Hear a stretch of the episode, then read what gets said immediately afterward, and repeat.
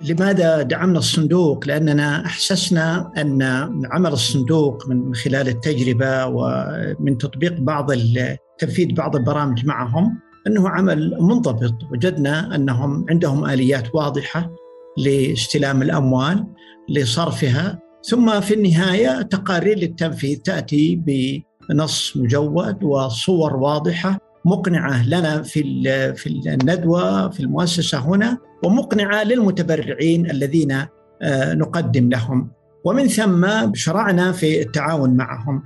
وهنالك جانب مهم وهو أننا أيضا نشعر أن الناس الذين يقومون على هذا آه، الصندوق أنهم أيضا يشعرون بأهميته وأننا نثق بهم أيضا. وهذه قضية مهمة يا أستاذة منى.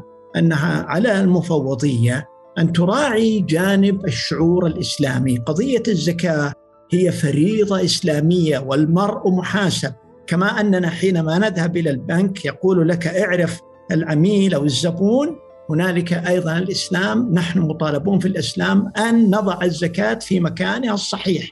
إذا كان إذا أخطأنا في ذلك فقد نكون مذنبين ويحاسبنا الله على ذلك. إذا وجدنا اناسا مثل هؤلاء الإخوة والأخوات الذين يريدون ويجتهدون أن يضعوا الزكاة في مكانها نظن أننا وضعنا المال في المكان الصحيح.